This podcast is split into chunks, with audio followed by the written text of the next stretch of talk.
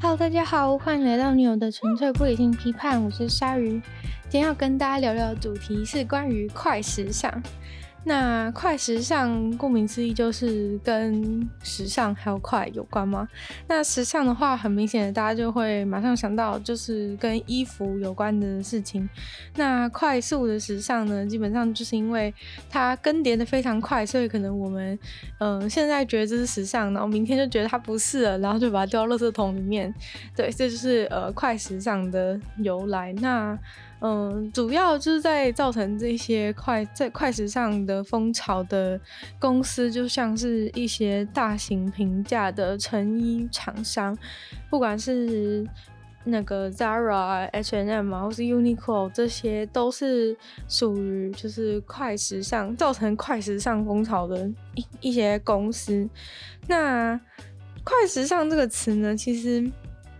并不是那种你平常就是想平常就是在过一些平凡的日子的时候，就会不小心从脑中蹦出来的词，而是就是最近我会想到这个东西的原因，是因为我在收拾我的衣服，然后我其实是一个很多衣服都没有丢掉的人。那原因是因为我就是从很久很久以前，就是可能从国小六年级到现在，我的那个。身高体重其实都没什么变化，所以那些衣服就是就算是可能国小衣服，然后要说穿不下呢，好像其实也穿得下。只是呢，它可能就是因为已经不是现在流行的趋势，然后穿起来很奇怪之类的原因，所以其实永远都不会穿，但是就放在那里。对，然后呃，现在不是非常流行断舍离之类的的那个。主题嘛，就是大家都会就，就是教你怎么收家里啊，然后要怎么断舍离东西之类的。对，然后因为我要收拾的关系，其实我也看了非常多那些关于断舍离的影片。那嗯，关于断舍离的话，可能有机会的话，可以再做一集跟大家分享，就是比较 focus 在断舍离的事情。但是反正就是因为断舍离的关系，然后我就开始想说，嗯，这些东西就是丢掉，就是这些衣服就丢掉之后会去哪里呢？的这样的想法就开始萌生，对，因为其实我是一个对东西，对就是物品蛮有感情的人，然后所以，嗯、我，可能就是一些衣服就是要丢掉，我就觉得说，可是就是我跟他有，我跟他就是有什么样的感情这样子，虽然别人可能觉得很像神经病，但是，呃，我觉得其实我真的蛮不喜欢，蛮不喜欢一些。有情感连接的东西丢掉的那种感受，对，反正呃，就但这就断舍离必经的过程嘛。只是我就是开始忧心，就是他们会，就是这些衣服被我丢掉之后呢，他们会走向什么样的道路？对，那其实很多呃断舍离影片都会跟你讲说，就是你可以把它就是捐掉，对，因为其实如果你真的，就大家都会说可以把它卖二手衣啊什么的，但你真的要去查的话，你就会发现其实二手衣真的真的超级难卖。那就除非你是说那种古着啊，但那种古着跟我们现在的衣服丢掉是两回事嘛。因为古着其实是，就是你要第一个就是你要看得像古着，就是 你至少要看起来就是像是有就是那种一个风格，然后看起来是从古代来的之类的。更何况现在很多古着其实都是新做的，就是只是做一个就是像以前风格的古着这样，但它其实根本不是旧衣服。那反正就是你的这些你的这些衣服其实根本就不是古着，然后其实也很难会有人想买，对，然后呃，其实我后来发现，其实真的不会有人想买的原因，其实也是跟这个快时尚有关。就是如果我在就是这些成衣厂，就是我在这些 Zara 或是 H&M 这些公司买衣服，都只要花就是。两就是可能三百块五百块的价钱的话，我怎么会想要去买一件就是你穿过的旧的，然后还要卖两百块？就是其实你想想之后就会觉得说，难怪没人要买你的旧衣服，因为就是你的衣服本身就已经没有价值，然后你还是旧的，就是你要怎么把它卖出去？其实根本就根本就很荒谬。然后呢，呃。再来就是讲到捐出去嘛，很多断舍离的影片都会跟你讲说，你可以把它捐出去之类的。对，那捐关于讲到捐出去，其实就讲到了一个一个非常大的重点，就是因为你把衣服捐出去的时候，你就在想说，这些衣服到底是不是真的真的有到就是一些人一些人的手上，然后他真的会有人在穿你的衣服这种感觉。但是事实上就是其实。呃，你丢到那个，你丢到那个回旧衣回收箱啊，或是你捐给一些单位，其实真的能够，其实真的能够穿的衣服，再穿的衣服，其实还蛮少的。我觉得，嗯、就是如果先以台湾的状况来讲的话，其实之前就有，嗯、非常多那种，可能一些基金会或什么，他们原本都会收一些旧衣服，但他们现在几乎都越来越不收旧衣服，因为就是收过来旧衣服的。品质其实非常差，然后在运送过去的过程，其实又又其实消耗了非常多能量。就比如说，我今天就是把这个衣服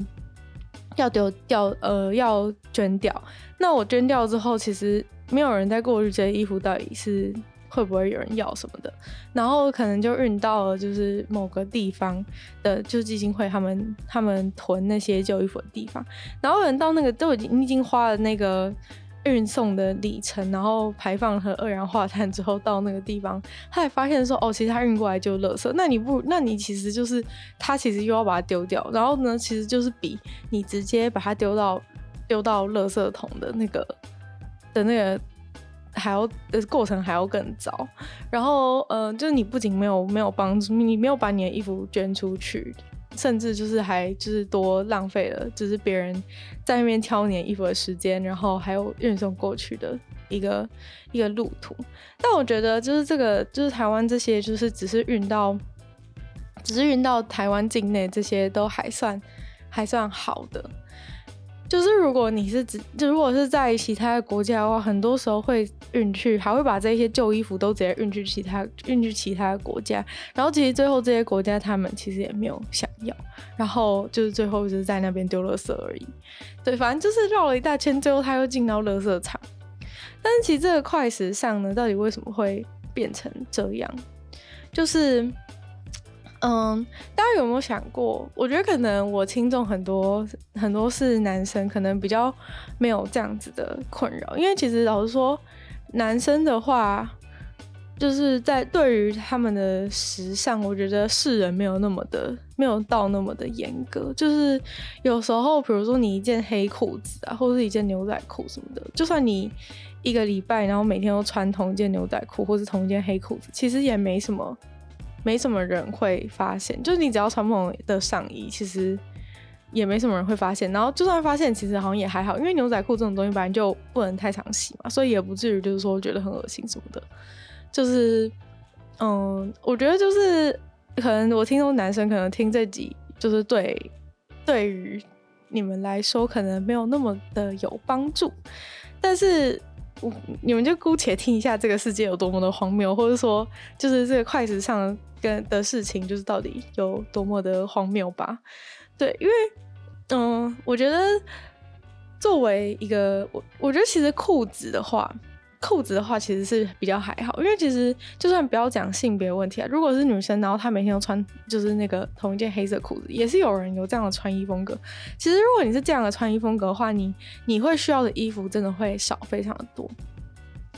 然后因为像我个人就是非常喜欢穿裙子。那其实我就发现穿裙子的困扰就是，尤其是洋装，就你基本上你穿一件洋装，因为洋装的的那个感觉通常很鲜明嘛，那。就是其实别人只要看到你穿一次，其实他就会非常印象深刻。那你今天如果是穿一件黑裤子的话，其实根本就没有人会注意到，就是你明天又穿一件黑裤子，因为它就是很不显眼嘛。你今天如果穿一件蓝色洋装，一件紫色洋装，就是你如果再过几天再穿一次的话，别人就觉得说，哦，你这礼拜穿两次那个蓝色洋装，就是很明显，就是就算是完全不在乎时尚、完全不在乎服装的人，看到你会也会知道说。就是哦，就是你又穿一样衣服了的感觉。然后我觉得其实现代人非常非常在意，就是看到你穿同一件衣服的这件事情。就是嗯、可能比如说像发一些 IG 的照片啊等等的。就其实我自从开始做 Podcast，然后开始经营就是 IG 的粉专之后，我就觉得非常非常的困扰，因为其实嗯，其实就是没有那么多没有那么多衣服可以穿。然后没有那么多就是好看的衣服，或者说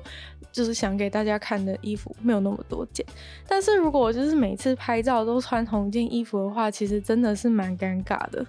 对，就即使你又不，即使你也你你也不是说就是一个礼拜五天都穿同一件，只是因为每次拍照的时候你想穿一件比较好看的衣服，然后就有都是同一件。对，然后呃这样的话就会造成可能整个整个 IG 版面都是同一件衣服，然后就会。就是别人都会觉得很，别人就会觉得很很很很怪吧，对。但其实你就你仔细想想，就会发现，你之所以觉得会觉得很怪的原因，是因为整个 IG 上的女生几乎都每次都穿不一样的衣服出现。我觉得我记得我很久以前看过艾丽莎莎一个影片，然后就让我觉得非常印象深刻，就是她就那时候她还没有那么。好像还没有现在那么红的时候，对，就是早期我还看过他一个影片，就是他，他好像说，就是他好像说他衣服就是都只穿一次就丢掉这件事情，他的那个他的那个 T 恤，他说 T 恤这种东西不是不是就穿一次就丢掉吗？对，我觉得其实我不是要评价说他这样很这样很坏或怎么样，而是我在听到那句话的时候，我就想到说，哦，原来就是这个世界已经变成这样了吗？对，因为其实这蛮让蛮让人震惊的吧。就是如果你一件衣服只穿一次的话，就是你很想看说，如果你这件衣服只穿一次的话，就是它就是它就是就是你要买多少衣服才能够足够你每件衣服都只亮相一次就丢掉。那后来就是他也他也遭受到蛮多。蛮多人的抨击，然后所以他最后就他最后就改变做法，就是说他虽然衣服都只穿一次，但是他衣服就是穿一次之后他就把它捐掉，或者是或者是卖给观众这样子，就是卖给他就是他的粉丝。对，那嗯，其实我觉得卖给粉丝是一个蛮聪明的做法，因为因为就是粉丝基本上就是很会很愿意买你的衣服，而且大家肯定也觉得他穿衣服是好看的，所以会会想要相信他的品味。所以我觉得他卖给粉丝这点是蛮挺、蛮蛮聪明的。但其实老实说，他要光是要卖给粉丝，他其实就是要浪费非常多的精力在做这件事情。就他可能还要去虾皮上架，然后然后告诉大家什么的，大家才能过去买。然后大家买的时候呢，又要在那边店到店，然后又是又其实又是一个又是一个运送的成本。其实老实说，如果他直接把这个衣服丢掉的话，可能浪费的地球资源还比较少。我是说真。真的，就虽然大家表面上好像觉得说他把这个衣服卖给粉丝，感觉是一个再利用的一个一个过程，但是呢，就是嗯，如果等一下跟大家介绍完之后，大家可能就会渐渐理解，就是像捐掉的事情也是一一模一样，就是捐掉的话，它一样是经过一个很长过程，然后结果很多时候。就是那个捐，就是接收捐的单位又把它又把它全部的丢弃了。那实际上，在全世界的这个捐，就是捐衣服的这个这个事业当这个事情当中呢，就是全世界每年捐的衣服，其实最后只有十趴是真的，是真的有被拿去再再再重新穿的，剩下的九十趴其实都完全连碰都没有碰到，就直接丢到垃圾桶。所以其实大家就是。怎么讲啊？就其实大家，大家都是很喜欢看到，就是，就是在把东西捐掉，说哦，这把东西捐掉，就会让你感觉很像感受性非常的良好，或者说我把这个二手衣服再卖给粉丝，就感觉大家的感受都非常良好。但其实呢，就是，但其实呢，就是他有他浪费了更多的更多的地球资源，其实真的不如你直接把它丢到垃圾桶算了。我是说真的，就是你直接丢到垃圾桶，好歹是你当地的垃圾或垃圾垃圾产业把它给收走。就是你把它又运到另一个地方再丢掉，真的是浪费非常多的地球资源。那我们就回到这个快时尚的事情吧，就是快时尚到底是怎么样演变成今天的这个样子？那讲到时尚的事情呢，可能就要从很久很久以前的，也没有很久啦，就嗯一八零零年代开始。开始说起好了，嗯，在从一在一八零年代的时候，其实大部分的人呢，他们的衣服都是从哪里来的？几乎都是自己家里面自己做的。然后，嗯，可能比较有钱的人，或者说你如果要参加什么聚会，需要一些比较漂亮的衣服的话，会有衣服店。那以前的衣服店呢，并不是走进去就买你的衣服，而是，而是你要跟那个人，跟那个裁缝师讲你的需求，然后他帮你量身定做一件衣服。讲到这个，我就想到我每次看那种就是宫，就是也不是宫廷剧啊，就是看那种比较久以前的片子的时候，都会觉得他们的衣服好好看。其实。有的时候并不是他们的衣服真的很好看，而是因为他们的衣服是为他们量身定做，而我们的衣服是海量制造丢在那边像垃圾一样的，所以其实就是有非常非常大的差距。而且老实说，虽然科技进步了那么多，但是当时的衣服品质应该是比现在我们买的那些快时尚的衣服要好，非常非常的多。就算只是个一般的中产阶级，他们买的衣服也是。就是的品质也是比现在好非常多的。那在当时呢，其实因为一件衣服就是得来不易嘛，所以呢，一件衣服通常呢都是穿到它已经要烂掉了才会买一件，才会去换一件新的。所以其实当时要讲时尚，其实也许根本没有什么时尚可言，因为就是大家就是人要能穿的衣服就是那几件而已。但是很快的，就是工业革命就到了。到工业革命的时候，发生一个很大的转变，就是那些，呃，因为以前会穿很多新衣服的人，可能只有贵族或是国王，就是之类的人，就是他们，因为就是他们是贵族的关系嘛，那他们其实是占总人口的少部分的人。那其实，在呃其他地方，其他不是贵族的人呢，他们都是都是嗯都是会自己在家里做衣服。但是等到工业革命来临的时候，就发生了一件事，就是这些这些普通的。大众这些普通的人，他们都去工厂工作了。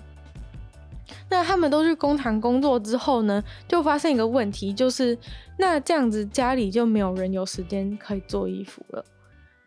所以呢，嗯、就开始产生了这样子的一个需求，就是说，因为工业革命，然后大家都有了工作。就是以前其实很多东西会自给自足的原因，就是因为其实大部分的人都还是比较，大部分的人的工作都是比较以家庭为中心。就是说，如果你种田好了，就其实你们种田是一个家族的事业。那可能妈妈在家里的话，就是帮忙，也是会帮忙一些，也是会帮忙一些农务啊，然后，然后顺便就是打理家里的的事情这样子。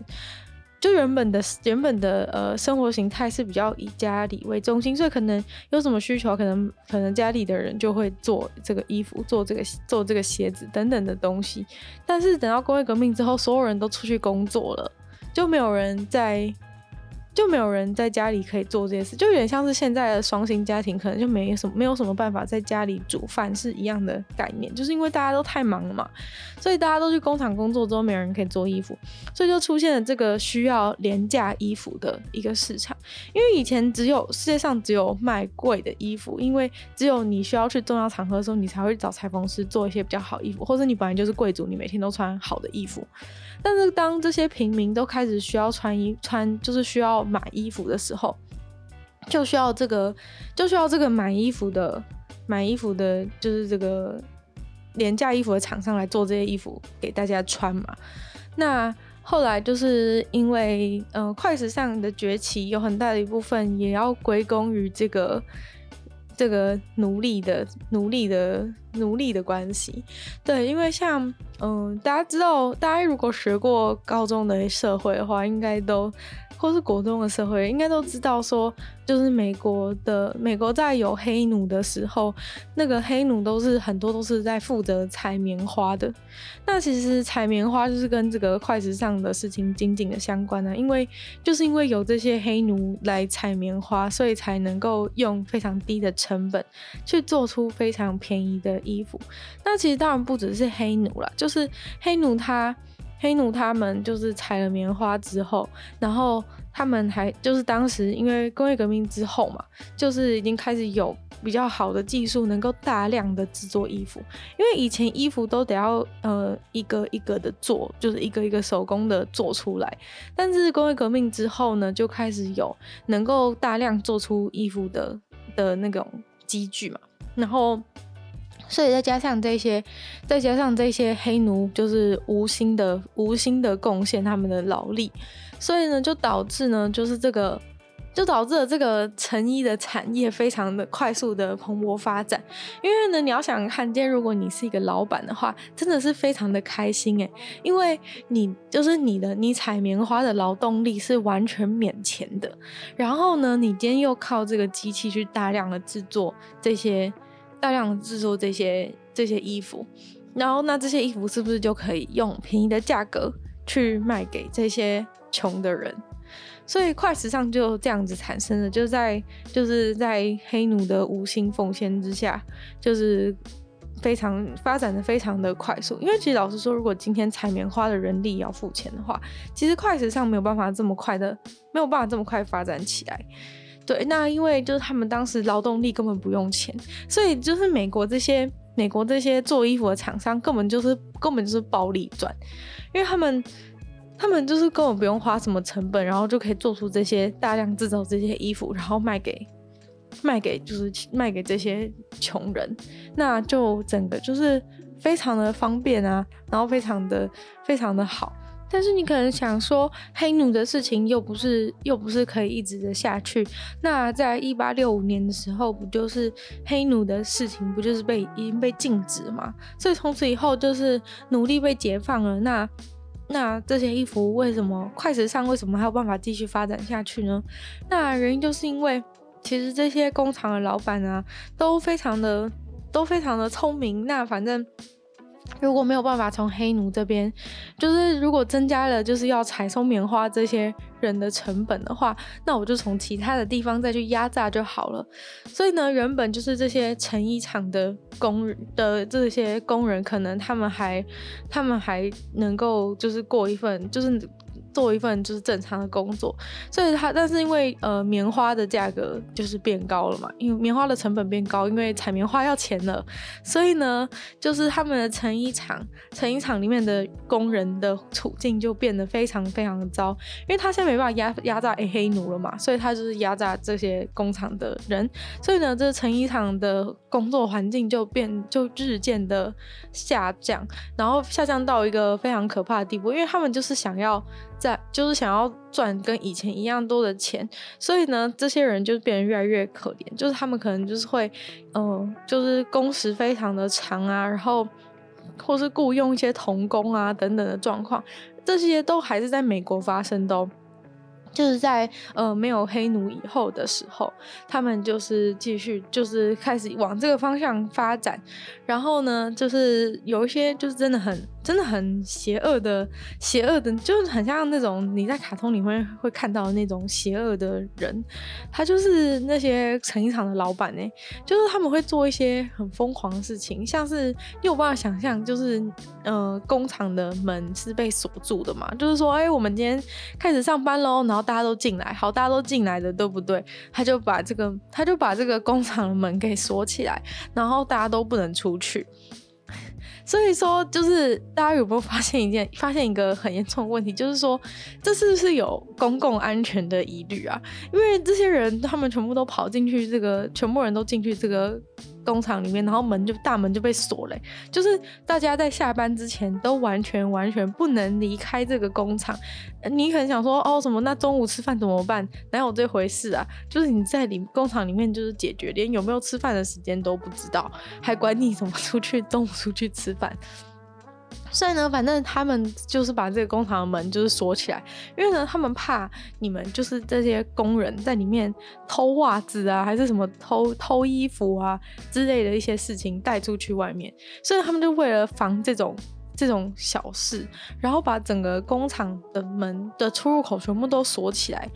那你那你可想而知，就是一定会发生什么不好的事情吗？就是有一天呢，就是在某一间一个三角形的，在美国一个三角形的大楼，就是他那那个大楼里面全部都是在做，在就是在做成衣的这个工厂，然后这些人呢，就是全部被锁在这个工厂里面，每天就是上班的时候进去，然后下班的时候门才会打开。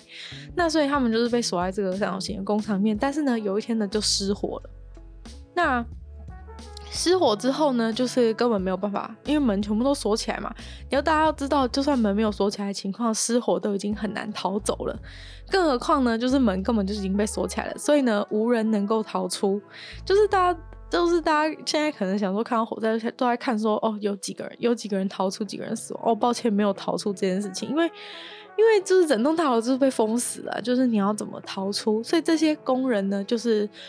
在这个在这个三角形的大楼里面，就是被大火活活的烧死了。然后这里面的员工呢，大部分都是十四到二十四岁的女生，其实他们都还很，他都还很年轻，可能十四岁还算童工，但反正那个时候那样没有这种事。那他们就是在里面活活烧死，或是有一些人就是从可能八楼之类的，就是跳楼，就跳楼然后死掉，因为里面火灾嘛，他想逃命，然后就跳楼就死掉这样子。哇，那这大家听起来应该都可以，完全可以同理，这是一个。这是一个非常大的悲剧，就是蛮惨的吧？就是大家在那个楼里面活活烧死，感觉就像地狱一样。对，没错。但是呢，就是你可能想说，那其实工厂的老板也有损失啊。工厂的老板，工厂的老板他们，那里面的机具不是都没了吗？那衣服也都没了，工厂老板其实也损失很大啊，什么的。有人可能会这样说，但是抱歉，事实上并不是这么回事。因为工厂的老板有保险的关系呢。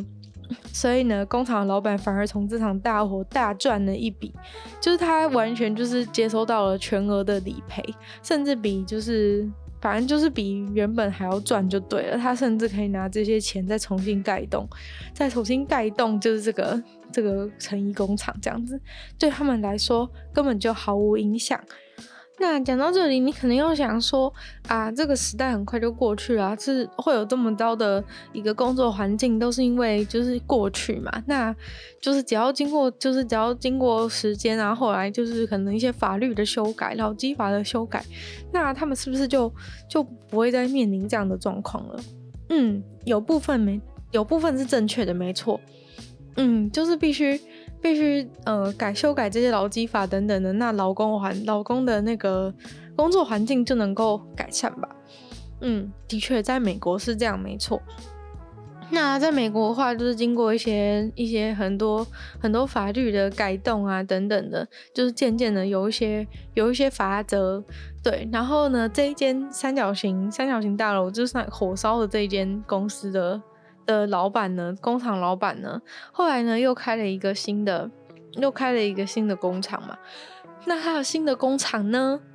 又被人家抓到说把员工锁在里面不让员工出来的事情，又发生了一次。但那时候呢，因为法律已经有改动了，所以呢，他终于被罚款了。但大家知道罚款多少钱吗？罚款二十块美金。二十块美金真的是真的是笑掉，就是大家的大牙哎、欸！二十块美金就是各就是在在听这个在听这个 podcast 的各位应该也都也都付得出来吧？就是他把所有整栋楼的员工关在关在那个大楼里面不让他们出来，然后就是被罚了二十块美金。好，OK，那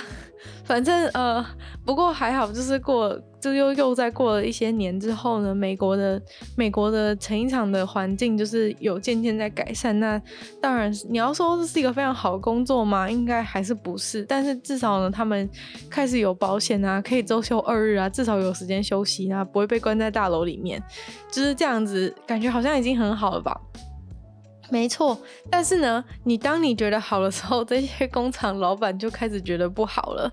所以呢，那接下来要怎么办呢？就是这个，就是他们已经没有办法像以前一样可以获得那么多的，可以获得那么多的的的利润了。所以接下来呢，没错，就是要准备转移他们的工厂了。所以呢，工厂就开始转移到其他的地方，因为他没有办法再继续虐待美国的劳工了，因为美国的劳工现在有。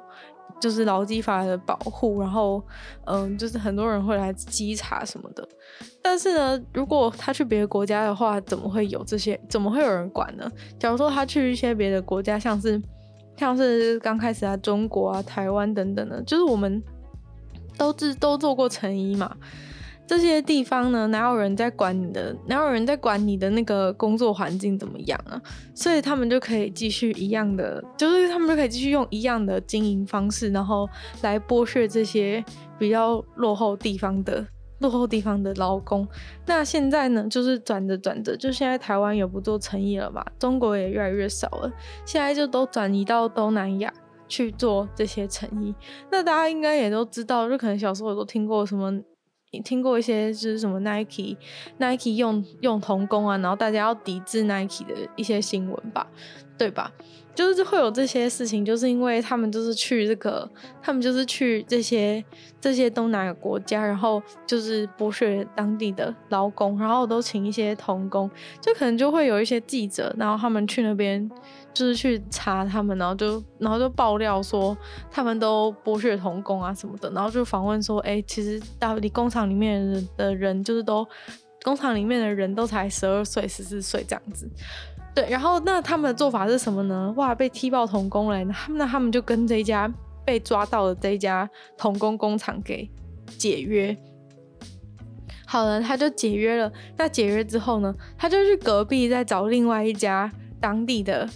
也是那当地的一家，就是也是不知道怎么样的一家工厂，然后那家工厂呢，基本上里面也全部都是童工，就是嗯、其实这根本没有用啊，因为基本上你就找到一家，他就说哦好，我们不应该这样子，我们捍我们需要捍卫大家的人权，不可以就是用童工什么的，所以我们就换一家，然后我们就换一家，然后他们就是假装不知道这样子，然后等到被踢，等到被就是又被踢爆的时候，他们就说怎么可能，他们怎么可能在用童工这样子的感觉，就是大家都超级。惊讶的，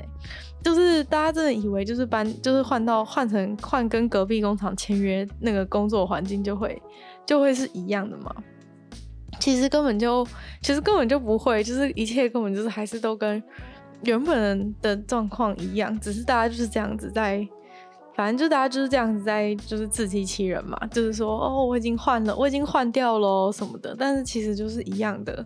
其实就是一样的，一样的一个一个过程。但其实到讲到这里，可能会发现一件有点吊诡的事情，因为其实你把一个，你把一个。衣服，比如说棉花生产，生产之后还要有一个地方制造棉花，然后现在制造棉花很多可能在墨西哥嘛，然后你在那边弄完棉花之后，又要把再把它送去东南亚去制造什么的。其实这个这一件这件嗯这件可能两百块的衣服呢，它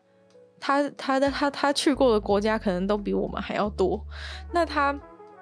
这件两百块的衣服，你不觉得他运到这么？从运到这么多的国家，很很浪费钱吗？就感觉这些运输也是成本啊。就算我不讲什么 CO two 什么二氧化碳排放的事情，就算他只讲钱的事情好了，他在这边送来送去，这些两百块的衣服为什么有办法这样子环游世界？其实就是因为，嗯、这个。其实就是因为这这这个老板呢，他其实并不是真的，他并不是真的说他没有办法在没有办法在美国啊，或者在一些比较先进的国家请劳工。其实老实说，他在比较先进的国家请劳工，跟他这一大趟的一大趟的两百块衣服环游世界的旅程，其实要支付的要支付的钱，其实根本就根本就差不多。但他为什么愿意这样子做？原因就是因为他在那些。他即使在他们那边可以用，可以有一个比较正常的、比较正常的工厂，但他就是用一样的，嗯，一样的预算去估，去估那些在，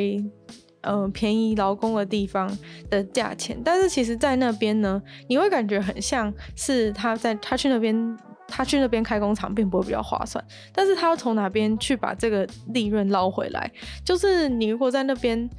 在便宜地方的话，不只是他的工资真的比较便宜，而是说他那个工厂也不需要什么消防消防设备啊，然后员工也不用保险啊什么的。其实真正的利润是从这边出来的，要不然如果单纯只是只是呃地区的工资的差异的话，并不足以去弥补这整个环游世界这件衣服环游世界的这个成本的。对，所以其实真正的利润是来自于他们，来自于剥削这些劳工，而不是在于他们这些劳工真的比较便宜，是因为他们可以在那边可以用非常糟糕的工作环境给他们，这才是真正能够赚钱的地方。然后他们就是不愿意把，就是不愿意，就是多花一点钱，就是把工厂弄好一点。然后，但是大家知道，就是这些成衣厂的高层，他们的他们的薪资是跟过去跟过去相比是成长了五百倍，就是跟过去就是可能在在美国生产的时候，这些高层的薪资是是成长了五百倍。那这五百倍的薪资成长，几乎都是来自于这些这些童工糟糕的生活环境所提供的。对，那讲完这个呢，讲完这些就是。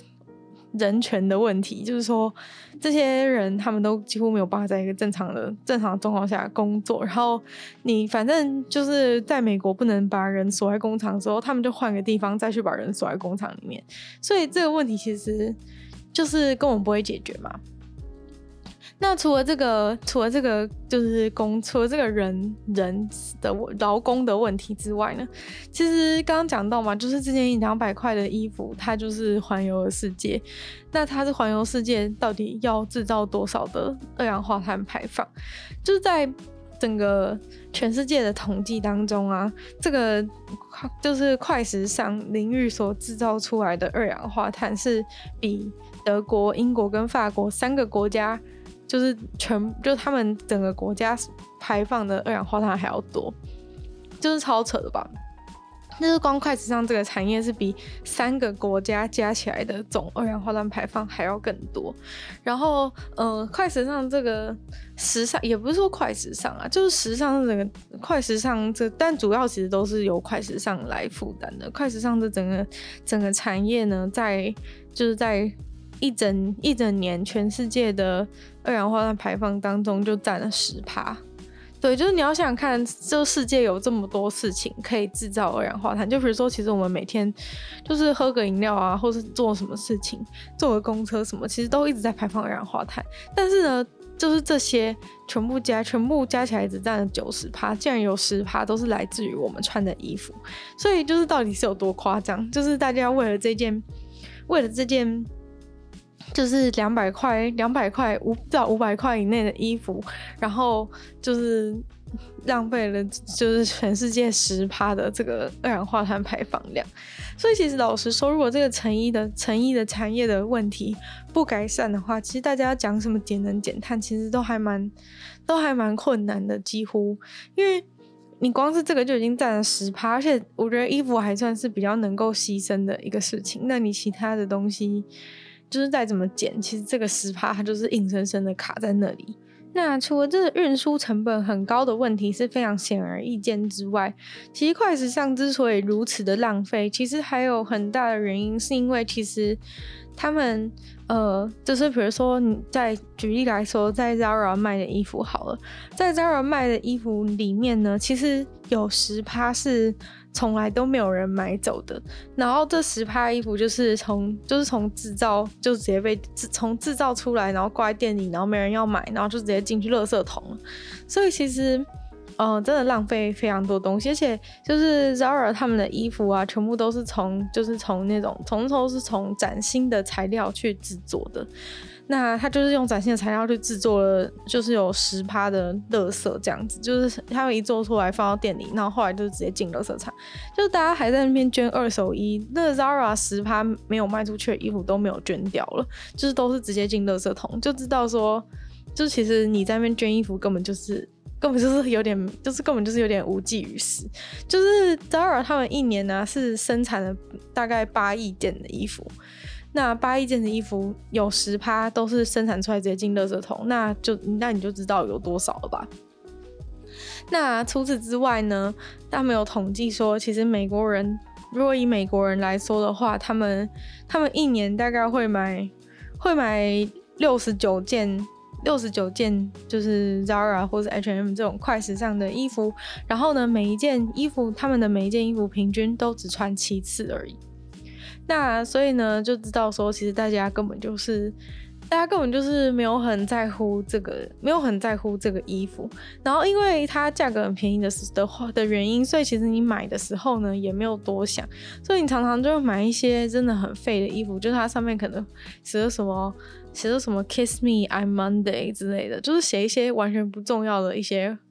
话或者什么 Catch Up Jesus 之类，这都是一些呃美国很著名的废物废物衣服的的那个上面写的文字。那大家看了当下就觉得哦，好像很有趣，然后就就买了。但是这种衣服你会想穿几次？就是一开始穿几次，穿穿前面几次觉得很有趣，穿到后面就觉得有点尴尬了。所以呢。他们就是衣服只穿了七次，然后就又把又把它就是就把它丢掉或者捐掉。那假如说捐掉的话，其实里面又只有十趴真的可以用，九十趴的衣服又进了垃圾桶。所以说，其实你要想看，就是一年到底有多少衣服是是进了垃圾桶？不管是你穿了你穿了七次之后把它丢到垃圾桶，还是就是 Zara 根本没卖出去就把它丢到垃圾桶，就是到底有多少的衣服就是一直一直的进到垃圾桶里面，而且他们都是完全才刚刚。才刚刚做好的，才刚刚做好的衣服而已，就马上就进了垃圾桶，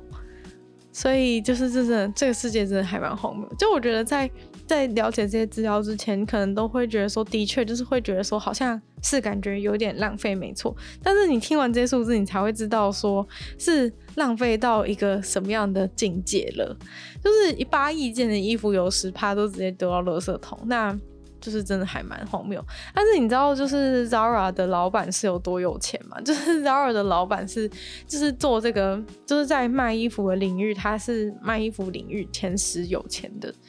那你可能会觉得说，哇，那 LV 都卖那么贵，那些就是那些那些昂贵的衣服品牌都卖那么贵，他们应该才是最赚钱的吧？不，其实最赚钱的就是 Zara，就是 Zara 或者 H&M 这种衣这种这种衣服品牌，因为他们靠靠这种海量的海量的生产、海量的贩卖，然后海量的压榨这些这些就是嗯东南亚地区的劳工。所以他们其实是真的可以榨出非常非常多的、非常多的利润。那快时尚的产业，因为它利润真的非常的高，就是 Zara 这个老板从创业到现在就直接窜升到到衣服界前十有钱的人，所以其实非常多的衣服厂商都想要继续的效效仿 Zara 他们的做法。对，然后因为大家都想要变有钱嘛，所以大家就会想要去追随这种快时尚的做法。那所以也因此有越来越多快时尚的品牌开始出现。但是像 Zara 这样子的快时尚品牌，他们他们是比一般传统的其他衣服品牌还要。就是他们制造碳排量、排放碳排放量的成长速率是比其他品牌还要还要快，超过三十趴。就你可能觉得说，哦、呃，好像 也差不多吧，不都都是做衣服的嘛？但是结果实际上是真的差蛮多。就是他们这些成衣品牌可能为了压低压低就是他们的成本的关系，所以反而在过程当中制造了非常多的、非常多的那个碳排放。对，就是如果你就看那个表格的话，就发现就是 Zara 是整个鹤立鸡群，就是其他公司根本就远远的都追不上它，哎，就是他真的是一个浪费狂，但是他是当浪当浪费狂的同时，又赚了非常非常多的钱，所以就是整个产业都开始往这个快时尚的。快时尚的领域去偏移，然后有人就估计说，大概到二零五零年的时候，就是世界上就是已经就是被快时尚所占据，就是那些就是再也没有人愿意做品质比较好的衣服了，就可能只剩下那些真的超贵的那些品牌还还留了，就是极端值还留了下去，但是整个中间的中间值的人都会开始就会就会开始全部人都穿那些都穿那些快时尚的衣服，对，因为快时尚衣服就是。反正就便宜嘛，然后你多买几件也不会觉得有什么有什么心痛的，所以所以就是快时尚就是即将要即将要占领地球的概念，然后在他们占领地球的同时呢，就会有非常多可怜的可怜的被虐待的劳工，然后还有就是已经早就已经被我们要虐待死的地球，就是更惨的状况就对了，所以快时尚。就是大家可能觉得说啊，就买个衣服而已吧，就没什么，对。但是结果没想到，竟然会造成。就是全世界那么那么严重的影响，但是大家却大家却完全没有发现。好了，就算你真的完全不在乎东南亚地区的劳工，也完全不在乎这个地球变什么样子，好歹你还是应该在乎一下你的衣服的品质吧。我觉得衣服的品质真的真的是逐年下降非常非常的多。就假如说你去找一些你爸妈以前的衣服出来的话，你就会发现说，哦，原来这才是衣服啊！就是我现在身上的只是破布而已。就是现在的衣服品质真的非常差。如果你在 Uniqlo 买一件 T 恤的话，基本上它就是大概洗个几次，就是它的那个领子就已经有点变成荷叶边的感觉。所以也难怪，就是也难怪有一些人会说，会说那个衣服不是穿一次就会丢掉吗？因为现在的衣服品质真的是太差，所以也不能去怪大家说大家那么想要把这个衣服丢，那么快就想要把这个衣服丢掉，因为它确实就是已经才穿个几次而已就已经烂掉了。以前人的衣服可能要穿个十几年才会真的烂掉，但是我们现在这些成衣厂做的衣服就是。就是真的洗个两次就已经就已经荷叶边了，所以就是你要怎么你要怎么让消费者觉得说他是可以把这个衣服留下来的，就不会嘛，所以消费者一定就是把它丢掉，然后呢又再去买新的了。所以大家就算不在乎这件事情，好歹应该在乎一下我们再也买不到好的，就是品质好的衣服这件事情。但是也许也是很多人其实并不在意，就是觉得说我就是想要买新的啊，我就想要穿新的。哎，其实我觉得那个 IG 也造成了这个。也造成这个快时尚很就是很变得越来越严重的原因，就是除了前面刚刚讲的说，就是 IG 上面的女生怎么能够一直穿一样的衣服，就是她一定要一直买新的衣服这件事情之外，就是其实还有很重要一点，就是在于说，其实，在 IG 上面拍照的衣服，其实你只要好看就好，品质是怎么样，照片上根本就看不出来，照片上真的是看不太出一个东西的品质到底。到底好或不好，所以，嗯、我今天为了拍照，我就买那些真的很便宜，但是长得好看的衣服，然后穿，然后穿一次就丢掉。一来是价钱，我也不会觉得，价钱我也不会觉得，我也不会觉得太贵。然后二来是，就算那个衣服的品质非常的差，在照片里面也完全看不出来。所以，就是在大家为了拍照而买衣服的这样子的的那个。逻辑之下，就是快时尚，就是会只会越来越繁荣，就是不可能衰落啊！就是你你就算就算就算真的世界上做了很多好的衣服好了，但是在大家都想要当 IG 王美的情况下，你不可能有那么多钱，就是买每一件衣服都买那么好，所以到最后你就是一定要一定要买那些很廉价的衣服，然后拿来拍照，要不然你怎么应付得了？所以呢，这个世界就是这样子，这个世界就是这样子。嗯，再堕落下去了。然后，嗯，如果大家真的有想要改变这样的现状的话，其实就是尽量的去，尽量买一些品质比较好的衣服吧，就是多支持一下那些在制造好的品质衣服的厂商，然后希望他们可以撑下去，然后希望这个世界不要被快时尚给淹没。对，要不然等到。就是如果大家都一直买筷子上的话，那些做品质好的衣服的厂商就倒了，然后你就再也买不到了。所以其实你想想，都会发现，其实买买贵的比较便宜。我是说真的，就是我觉得很，其实也不只是衣服。我觉得在我整理东西的过程当中，我是深刻的意识到，就是买贵的东西其实比较便宜这件事情。因为其实买便宜的东西它就是烂烂的，然后那个便宜东西其实它就是预设就是要让你淘汰的。所以其实你就是 end up 买越来买越多的东西，然后还占你家空间什么的。就你不如买一个好一点的东西，然后然后用久一点，不管是就是你自己也用的比较。用的比较高兴，然后二来是也对地球比较好，所以真的到最后你就发现买贵的还比较便宜，就是那些便宜的东西真的是买一些很廉价的东西，到最后就是真的是很不划算。你你在家里仔细看一下，你真的有有最常用的，真的有好好利用价利用的那些东西，像是电脑啊、电视啊，或是一些。手机什么的，就是其实你当初买的时候觉得很贵，但其实那些东西才真的有好好的用。就是一件衣服如果两百块你买的，然后你永远都没穿的话，其实是比你的手机、电脑还要贵非常多的。所以就算以一个就是教大家不要浪费钱的一个角度来说的话，还是会推荐大家就是宁可买贵一点的衣服，也不要买便宜一点的衣服。好，那今天的节目就差不多到这边结束了。今天的节目就是好像讲了很多。讲了很多，然后噼里啪啦的，希望大家不要觉得就是有点没办法没办法吸收这样子，嗯，那就嗯，希望大家就是听了这集之后，可以重新反思一下自己的那个消费习惯。相信就算不是为了地球，就是